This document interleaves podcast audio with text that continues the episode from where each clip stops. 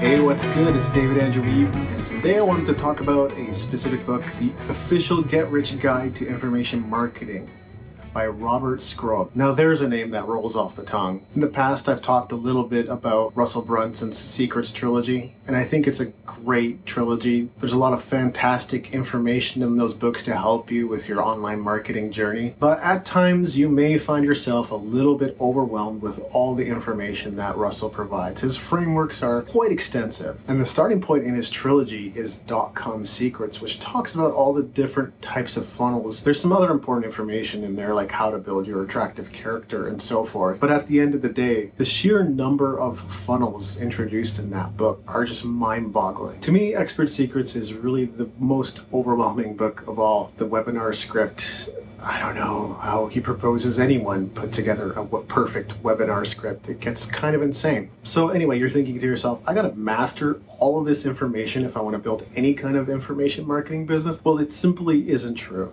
And I would suggest that going back to this book we're talking about today, The Official Get Rich Guide to Information Marketing, is an excellent place to start. You can bypass a lot of the confusion, a lot of the complexity, and a lot of the nuance that Russell seems to go deep on, even when it's not necessarily to the reader's advantage. I get that he wants to dump everything he could possibly say about what he knows about succeeding online, but it just gets to be too much at certain points. Now, this book has some introductory sections talking a little bit about what you can expect if you get into the information marketing business, how you would make money, how much money you can expect to make, things like that. Then it moves into probably the four biggest sections of the book on how to launch your business. Now, traditionally, when you think about a three video launch or something like that, basically you introduce the offer, you tease the offer, and then you make the offer available to the people that you're talking to. And then you just market endlessly through as many channels as you possibly can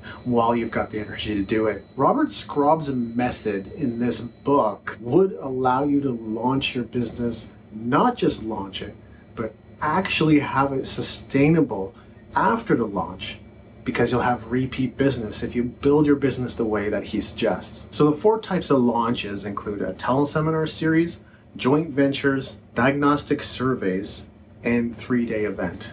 Now, he had me at teleseminar series. This one makes the most sense to me. Basically, with a teleseminar series, you would book the event, you would invite people to come, you'd have them pay a small amount of money to join in, and if you find that you get a lot of interest, you've got a niche that works. And if there's no interest whatsoever, you can easily and quickly pivot and try something else. And that's one of the things I really like about the method discussed in this book. And then towards the end of the book, there's some chapters on social media, mindset, legalities, things like that. And this is super generous as far as I'm concerned to have so many sections covering different topics that you might need to and want to know about as an information marketer. And now for some of the downsides of the book. This book is over 10 years old now. And the reason that's a little bit of an issue is because not necessarily that the information is outdated, just that any of the supporting links are outdated. Most of them you can't even go to, or page doesn't exist, or someone has bought up the domain name and parked or put something else up there. But overall, honestly, I still find the information very relevant today. Now, I looked at a couple of Amazon reviews before and after checking out this book for myself, and there were some funny things that got thrown around. One point that was raised was the fact that,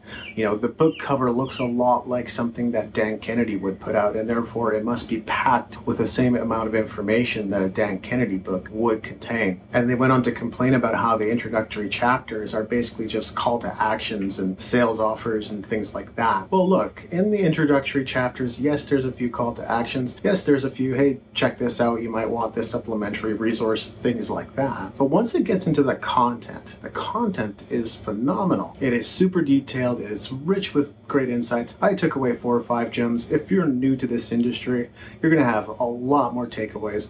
Honestly, I'd recommend reading this first before you even bother checking out Russell Brunson's Secrets Trilogy. Why? Because I think Russell got some of his ideas from this book. And as for whether or not this is actually a Dan Kennedy book or something that's on par with what Dan writes, an astute reader will probably pick up that if this book wasn't written with Dan's direct involvement. It was probably ghostwritten by him. By his own admission, he writes multiple books per year, and one or two of those are ghostwritten.